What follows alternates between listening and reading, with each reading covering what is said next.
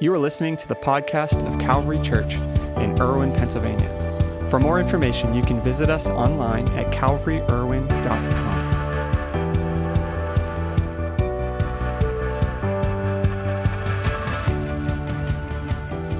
Well, welcome everybody. It's great to have you here today. If I haven't had a chance to meet you, my name is Nick. I'm the lead pastor here at Calvary, and we are so blessed to have with us some of our local school superintendents uh, this morning. Thank you guys for uh, all being here. It's such an honor to have you with us, and and we do this every year because it's important. In second, in 1 Timothy chapter two, Paul writes this that we are to pray and bless those in authority, and that's what we're here to do, to pray for them. And I just want to say thank you guys for each being here. With Dr. Taylor from uh, Norwin, start just starting out.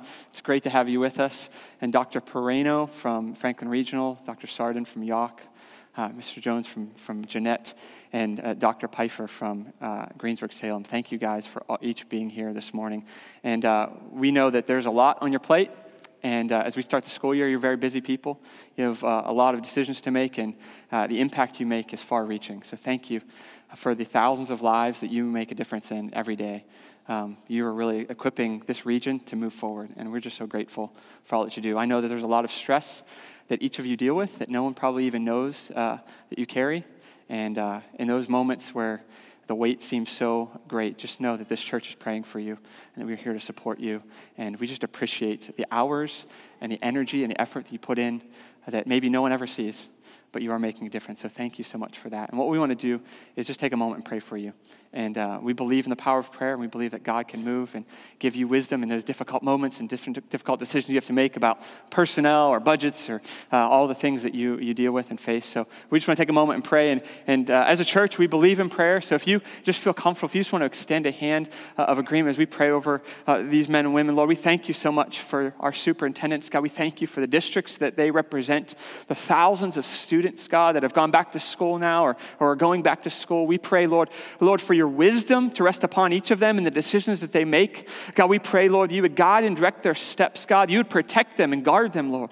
God, that, that when people, Lord, uh, get frustrated, angry, uh, irritated, God, that you would, Lord, diffuse those situations, God. I pray, God, for, for each of the uh, administrators that serve beneath them, the, the, the faculty, the students, God, we pray your protection over each of these districts. God, we pray your provision, Lord, in a difficult time in, in education, you would provide finances miraculously, Lord, where they're needed. God, we thank you, God, for all that you're doing. Lord, let this year be a, a blessed year, a year of provision. God, a year to see your hand at work. We thank you for each of these men and women. God, in those moments, Lord, behind closed doors where they have difficult decisions, where anxiety and stress, Lord, begin to rest upon their shoulders, God, I pray for the peace that is beyond understanding to rest in their minds and their hearts, Lord. You would guard them, you would guide them. We thank you, God, for all that they're going to do this year. In Jesus' name, amen.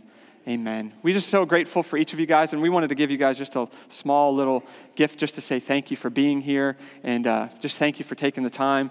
And uh, we just appreciate you guys. And um, I know as we start a school year, this is a, a, new opportunity for, for, for great things to happen, and we believe that's going to happen in each of your districts. And I'm sure you could go on many stories of the lives that you've touched. So thank you, thank you, thank you, thank you for all that you guys are doing. Can you give it up for these guys this morning? Thank you.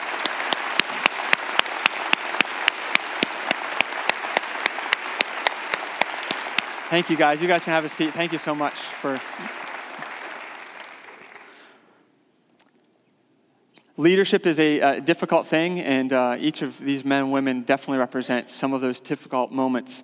Uh, and uh, we're so grateful to, to have them here this morning. And uh, today, we're, uh, we're excited to close out a new series, a, a, series we've been going through called The Forgotten God. And uh, we've been talking about just the work of the Holy Spirit and, and what the Holy Spirit does. Before we do that, though, I just want to take a moment and pray. And, uh, you know, I believe God has something special in store for each of us today, that none of us are here by accident. Even some who are watching online, that, that you didn't just pop on by accident, but God has something special and unique for each of you. And uh, we're going to talk about this today, but I believe that, that God doesn't just bless His word, uh, with words, but, but I believe he blesses it with power. And, and uh, we want to pray that God would do that this morning. So if you could just bow your heads with me as we start off today. Lord, I thank you for this moment in time, Lord, that you give us these opportunities to open your word. Lord, for you to speak into our situations, Lord, that you see us where we, where we sit. You see the situations, the burdens, the things that we carry. God, I pray today that what is shared isn't simply a, a good uh, display of oration or, or speaking or, or public speaking, but Lord, becomes a demonstration of your power. God, you would accompany all that is shared with miracles and supernatural. God, things that could happen, Lord, tomorrow and throughout this week at work and in our car, in our neighborhood, Lord, that you would do miracles in our lives. We thank you for your faithfulness. God, we give you praise for it in Jesus' name. Amen. Amen. You know, we live in a world today that uh, is incredibly skeptical. We question everything, right? Uh, we want to see proof, evidence of what's taking place. Uh, you see this even 50 years after uh, man first walked on the moon. There are still questions like, does that, did that actually happen? Or was that some you know, video shoot out in Arizona in the desert? Did that really happen? We're skeptical of everything. We question everything. Uh, just in this information age, we want to see uh, proof that what you're posting, what you're broadcasting, what you're saying is true. And we kind of live by this mantra if Google can't prove it, we won't believe it, right? if I can't Google it and it's true, if, you know, Snopes doesn't, you know, clear it up or whatever it may be, we want to see that it's true. And uh, when you think about this idea of how skeptical we have become, it can present a real challenge to a God that we don't necessarily see, but we read about in Scripture, right? You know, uh, this, this, is, this is a really interesting question. How do we know that all that is contained in this book we call the Bible isn't some fairy tale or some made up story we just tell our children to make them feel good? How, how do we know that? Maybe you've had those questions before. Maybe you're asking those questions now, or, or maybe you've had people ask those questions of you. In asking that question, I don't believe that's sacrilegious or wrong in any way. In fact, I think it's really healthy to ask questions, it's, it's helpful. Uh, and I don't believe that uh, we should ever dedicate ourselves to something that's not true, something that's not accurate, something that's just made up or make believe. Like, we don't want to do that, right? Uh, when we think about these questions, uh, we think, man, this is like the time we're in. It, it's 2019, we're in a skeptical world, but, but those questions actually aren't just new to today. They're not modern day questions. They've actually been questions that have been present from the beginning of human history. If you go back and look at, at Scripture, uh, you see the story of Abraham. And, and Abraham, God spoke to Abraham and said, Your wife at 90 years old is going to give birth to a son. He had his questions and concerns. Like, he was curious, is that even possible? Or, or you follow later to Moses, and Moses comes to the people of Israel. They're in, in captivity, they're, they're slaves in Egypt. And, and Moses says, God's going to set you free. And that was awesome news. But they question, is that really going to happen? Is that possible? And, and after all, who sent you? Or, or later, you get to the New Testament. Jesus is crucified, rises again, this incredible miracle. One of his own disciples, named Thomas, questioned whether or not that actually happened. Follow into the first century Roman Empire, and many of the early church leaders faced questions all the time most of their interactions would surround the ideas God who he said he was? Is Jesus really the Son of God? These are, these are questions that, that were present even back then. And in every single one of these questions, situations, circumstances, God's response would be very similar. He, he wouldn't just challenge people to simply believe or just have faith, like just suck it up. But, but he would, in fact, give them anchors to hold their faith on. He would do something that would prove to them his existence. With Abraham, his 90 year old wife Sarah would, would, in fact, become pregnant in her old age, give birth to her only son, Isaac. You see, uh, Moses and, and Moses would, would go to the Pharaoh and, and say, You're going to let my people go. And God would go through this whole series of supernatural responses to Pharaoh's decisions which would all climax with this amazing moment where the Israelites, millions of them, would walk across the Red Sea on dry land. I mean, amazing miracles. Or, or later, Jesus, as he's risen again now, he's resurrected. This amazing moment where Thomas still questions, Did that really happen? I know I followed him around for all these years, but I'm not sure I really believe that. Are you guys making that up? This, the, the risen Lord, Jesus, after he's resurrected, appears to Thomas doesn't condemn him, doesn't put him down for asking the questions, doesn't say, What's your deal? Where's your faith? You don't, you don't deserve it. He didn't do any of that. He appears to Thomas and shows him the wounds that he got when he was crucified. Throughout the Gospels and the, the book of Acts, the first five books of the New Testament, We read story after story as many of these early church leaders would not simply share a message or words, but, but everything they would say would be backed up with signs and wonders, with the miraculous, with, with the, uh, uh, Holy Spirit proving God's existence through power. In fact, we see in Mark chapter 16, verse 20, this it said that, and the disciples went everywhere and preached, and the Lord worked through them. Listen to this, confirming what they said by many miraculous signs. It wasn't just words, but it was this miracles. And in Acts 8, after many of the Christians were scattered because of persecution, one of the early deacons, Philip, is sharing the gospel. He's sharing the good news of Jesus. And listen to what took place in Acts chapter 8. It says, Philip went down to a city in Samaria and proclaimed the Messiah there. When the crowds heard Philip and saw the signs he performed, they all paid close attention to what he said. Later in Acts 14, the Apostle Paul, one of the early leaders, and Barnabas, who was with him, they're in the city of Iconium.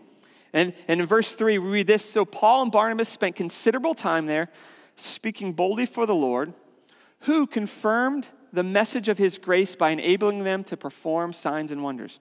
In fact, through most of the first century, and even uh, in the centuries that would follow of church history, the gospel in the church advanced, not simply through a communication of words, not simply through sharing of information but that the good news was shared and it was always accompanied with miracles, with signs and wonders, with a demonstration of God's power. And, and here's a simple thought, simple idea I want to share with you today. This simple idea that a life of power proves a God of potential. And if we talk, that, talk about the idea that God can do impossible things, we believe that God can do things that others have said can't be done. We believe that. We read about in Scripture, but we believe God still does that today.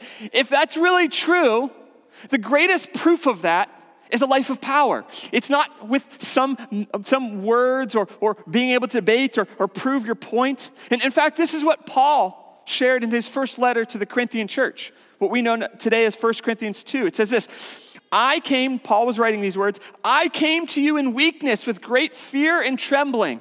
My message and my preaching were not with wise and persuasive words. It wasn't like he was this incredible speaker that could have everyone in the palm of his hand. He's saying it wasn't with wise and persuasive words, but with a demonstration of the Spirit's power so that your faith might not rest on human wisdom, but on God's power.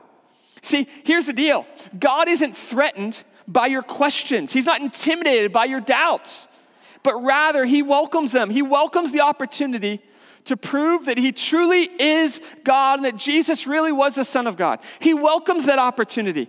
And this is one of the primary purposes that God sent the Holy Spirit. That, that the Holy Spirit could do signs and wonders, miracles, could it, it display God's power through us to continue the ministry of what Jesus started, to point back to Jesus to say, He was who He said He was. In fact, we see this take place in the second half of the story we looked at last weekend. And if you weren't with us last week, we looked at this story of, of Peter and John, two of the early leaders in the church. And it was a very normal, regular day, and they encounter this 45 year old man who was lame in both, both legs, couldn't walk. Someone was literally carrying him to the temple courts uh, to, to sit there and beg for money. And, and as, as Peter encounters this man, he doesn't stop everything, call a prayer meeting. He doesn't welcome the worship team out to set the mood or something like that. In a moment, he, the Holy Spirit works through him, and the man is healed instantly. This remarkable transforming moment. And, and of course, this man who's healed, he's walking and leaping and praising God. But more than that, this supernatural moment was a powerful message to the Jews coming into the temple courts that day for prayer. This was the third time of prayer the Jews would go into the temple three times. This is the final one. This is a very normal, routine moment. And in Acts chapter 3, verse 11, here's what took place. It says, While the man held on to Peter and John, all the people were astonished and came running to them in the place called Solomon's Colonnade. So this was a portion of the temple, Solomon's Colonnade. They're astonished. Why are they astonished? Because they'd seen this man day after day sitting there begging for money, and all of a sudden he's jumping around. They're like, What happened? How did this take place? We know he's lame. Someone's carried him to that spot every day. He couldn't even get there on his own. And as the crowd begins to gather, Peter steps up and he begins to give credit to whom credit is due. Here's what it says in verse 12. When Peter saw this, he said to them, Fellow Israelites, why does this surprise you? Why do you stare at us? as if by our own power or godliness that we made this man walk. Peter's asking a valid question. Why is this surprising you? God is a God of miracles. He does the supernatural. Why would you be surprised that God could heal this man? It was a valid question, but he keeps going. And as he keeps going, he says this in verse 13 The God of Abraham, Isaac, and Jacob, the God of our fathers, has glorified his servant Jesus. Now, these Jews, they've grown up understanding the God of Abraham, Isaac, and Jacob. They didn't fully understand who Jesus was. Peter's saying this is about Jesus. And he goes on, verse 16 says, By faith in the name of Jesus, this man whom you see and know was made strong. It is Jesus' name and the faith that comes through him that has completely healed him, as you can all see. What was taking place here was more than some church service or even healing, it was a physical evidence, a proof of God's existence. You see, doubts, questions, uncertainty are all very normal human responses. To look for proof, to look for the smoking gun, to look for evidence is a natural thing. If that's natural, if that's how we were wired, don't you think God would meet us there? If He made us that way. If you have children, young children, you understand this. As they're getting to two, three, four years old, they ask a million questions, don't they? They're really good at asking questions. Why? Because they're curious. They want to know. They want to get the evidence. They want to get the details of everything. This is human uh, nature. This is how we're made. And if God made us that way, why would God suppress that? He engages it. Here's the problem.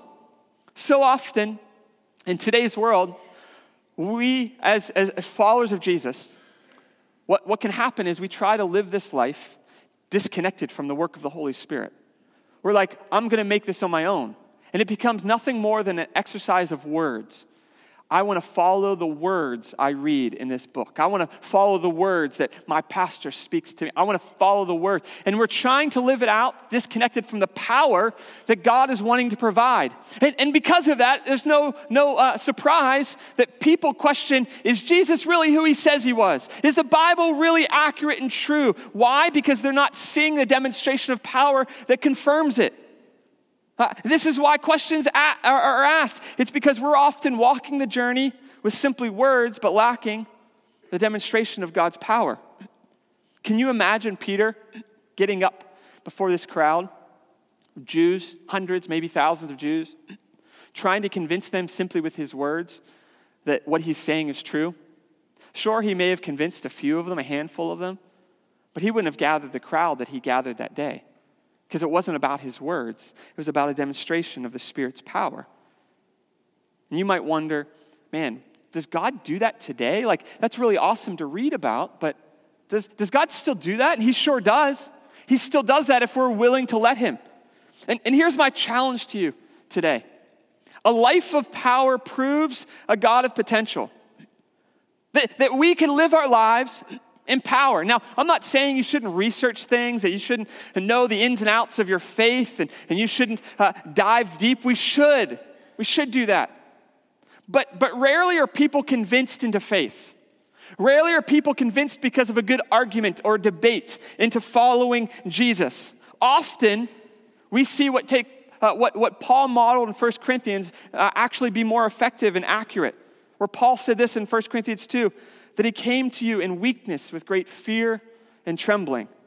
That his message and his preaching were not with wise and persuasive words, but with a demonstration of the Spirit's power. That this is a model that Paul gives us that, that we should live by. And it's a combination of these three really important things in our life. One is humility. Paul recognized he wasn't the end all be all, there was humility. The second was truth. That he didn't just come with power, and wow everybody. It was truth. There was the truth of God's word. And the third was power. And we can walk with humility and truth and power. We get to see God do supernatural things in our lives. And my hope for us as a church, for each of you here today, isn't that you'd necessarily be the smartest person in your school or workplace or neighborhood and wow them with your scholarly knowledge of Scripture. Not that any of that's bad, that's a good thing. But more importantly, that in everyday life, that you could walk in humility, reflect the eternal truth of God's word, and that you could demonstrate the power of God in your words and actions. And my, my challenge is don't be afraid. Don't be afraid to step up in, in a moment in, in work or, or at a restaurant or a store, wherever you find yourself, and, and you have an opportunity to pray for someone. So often we shrink back. We shrink back because we're worried, like, God, I don't want to step out and like screw something up here. We need to give God the opportunity. So often we don't even give God the opportunity to demonstrate his power. My hope for you is that you can have boldness and courage to step out and to be proof of a, of a God of potential. That your life of power, it's not about you, it's about God working through you. That you would step out and say, God, I want to welcome you into this situation. Maybe in your workplace, You'd even be as bold and courageous to do this that you're in a meeting with a team that you're leading and you're trying to make a really important decision and, and there's confusion and uncertainty about what you're supposed to do. And you, you actually even would be willing to pause and say, Hey guys, I know this might be different for you and I'm not trying to ask you to do something you're uncomfortable with, but could I take a moment and just ask God for direction? Because I believe that God can give direction. Would you mind me just praying? And you don't have to do some long, drawn out prayer, but just asking God simply in that moment to, to give you an answer, a direction. Like welcoming God, giving him the opportunity to prove himself. So often we don't even give him the chance. Now, now, some of you might think, man, I've been giving God the chance day after day, month after month. I'm walking through maybe a chronic illness or a situation in my life that it feels like God isn't moving, He's not working, it, doesn't seem like anything's happening, and I feel like God doesn't even exist. And I've had a number of conversations like that recently with people where they're like, I've been praying and, and God isn't moving. And, and then we begin to question God. Like, God, if you're not moving in my life, then what's the deal? In, in the book of Hebrews, chapter 11, there's an interesting uh, thing that's written by the author there. He's writing this, this book, uh, the book of Hebrews, to a group of early believers who experienced persecution. Persecution in a way we don't even understand, where, where loved ones are literally being killed, imprisoned because of they are followers of Jesus. And, and they are experiencing this pain and suffering because of their faith in Jesus. And, and, and while they're praying, God, protect us, keep us safe, they're not safe. They're watching people getting their heads cut off and crazy stuff taking place. And, and, and Hebrews is written into that context. And, and in Hebrews chapter 11, this is known as the faith chapter. The author goes through this list of people throughout history, starting with Abraham and Isaac and Jacob and Moses and Rahab. And he goes through this long list of people in, in history from the Old Testament, showing how their faith was credited to them as righteousness, how, how their faith in the abstract promises of God were proven true. And then, then he gets to this at the end of the chapter. In, in verse 32, he says, And what more shall I say? I do not have time to tell you about Gideon, Barak, Samson, Jephthah, about David and Samuel and the prophets, uh, who went through faith, con- uh, who went through faith, conquered kingdoms, administered justice and gained what was promised, who shut the mouths of lying, quenched the fury of the flames, and escaped the edge of the sword. This is remarkable things that each of these men and women uh, accomplished. In verse 35, it says, Women received back their dead, raised to life again. There were others who were turned, who were tortured, refusing to be released so that they might gain an even better resurrection. Some faced jeers and flogging and even chains and imprisonment. They were put to death by stoning. They were sawed in two. They were killed by the sword. They went about in sheepskins and goatskins, destitute, persecuted, and mistreated. The world was not worthy of them. They wandered in deserts and mountains, living in caves and in holes in the ground. Like, that's not real encouraging. You're like, okay, where's the good part? Uh, can you get to the part like where I'm, I'm smiling? Because I'm not smiling right now. And he goes, he finishes out the chapter in verse 39. It says, These were all commended for their faith, yet none of them received what they had been promised, since God had planned something better for us, so that only together with us would they be made perfect. And, and we ask these questions like, God, why aren't you moving in my life? And what, oftentimes, what God wants you to do is be willing to look around and see how God is moving elsewhere we don't understand why God moves in one situation and not another, those are great questions. I don't have those answers. But I still know that God is moving. And sometimes we need God's proof of his existence, not simply just in my life, but in what God's doing elsewhere too. And what the author of Hebrews is showing here is look at all that God is doing. In, in all of these situations and circumstances. And this is this the, chapters of the Bible aren't weren't how they were written. So like the author of Hebrews didn't write like chapter 11. Now let's move to chapter 12. It was just one big document. And, and coming out of that, here's what he goes into. Now, in, in your Bible, it'll mark a new chapter, but it's really the continuation of that same thought. He said, Therefore, since we are surrounded by such a great cloud of witnesses, let us throw off everything that hinders and the sin that so easily entangles. As the worship team comes up, this morning. This passage is so important because what the author of Hebrews is saying is I know in your circumstance, things can be difficult, eh, but a life of power proves a God of potential. It might not just be your life, it might be the life of someone else. Be willing to look around. Be willing to look around at the cloud of witnesses from history, from scripture, from your life. Look at the cloud of witnesses and what God has done and allow that cloud of that crowd of witnesses to be an encouragement. Encouragement to you that God is still real and He's still working. And look at their life of power and let it prove God's existence, that He is a God of potential. He never gives up. And it might not happen in the way or timing that you want, but God is still faithful. And my challenge to each of us today is that we could walk not in our own ability, not simply based on some words that we read in the Bible, but that we could walk in power, a power that is not our own, a power that comes through the Holy Spirit. What God called us to be. A people not of mere word, not a people who can persuade people with beautiful words, but a people who can be backed up with a demonstration of God's power. In your workplace, in your home as a parent, Eh, wherever you find yourself, wouldn't it be incredible if you weren't just relying on what you have inside of you, but you could lean into the power of God and the things you read about in Scripture? When you read about Paul and Peter and John and James and each of these leaders in the early church, when you read about the things that took place there, those weren't there to be fairy tales that we can encourage ourselves. That stuff really happened, and God still does that today. God wants to work in you, that you could be the living proof of God's existence to a world outside these walls. That God's power working through you. My challenge to you is be willing to ask God to fill you with His Holy Spirit, to give you boldness and courage that is not your own. That in those moments, that you give God the chance, that you give Him the opportunity. You say, God, I'm going to give you the opportunity here. I'm going to pray for this person. I'm going to invite you into this circumstance or situation. I want to give you the opportunity. And what God does with it from there, that's up to God. But I'm going to give you the chance. Because a life of power will prove a God of potential in your family, in your life, in your school, in your workplace. Give him the chance. I promise you, he's faithful. And if you're in that space and you're like, God, I've been walking through a dark valley, I feel like I'm living in the shadows. I feel like no, no one's helping me. God, your, your prayers aren't getting back to me. I feel like everything seems pointless right now. Be willing to look around at the crowd of witnesses of what God is doing in someone else's life, and that can be an encouragement. You see God moving, you see the, the breeze of God's power working in someone else's life. You see God is still real and He's still active. Before we go today, I'm going to ask you just to stand to your feet. Just stand. We're going to close with one final song. As we sing this song together, here's my, my, my challenge, my encouragement. Take this moment, just say, God, would you fill me with your Holy Spirit?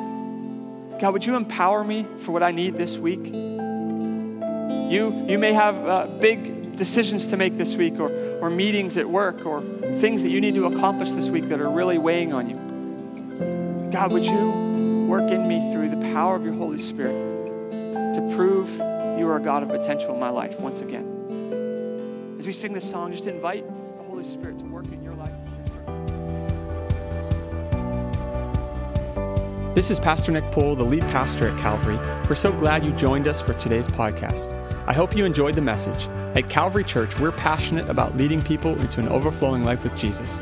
We would love the opportunity to connect with you on your faith journey and hear what God is doing in your life or join you in prayer for any needs you might have.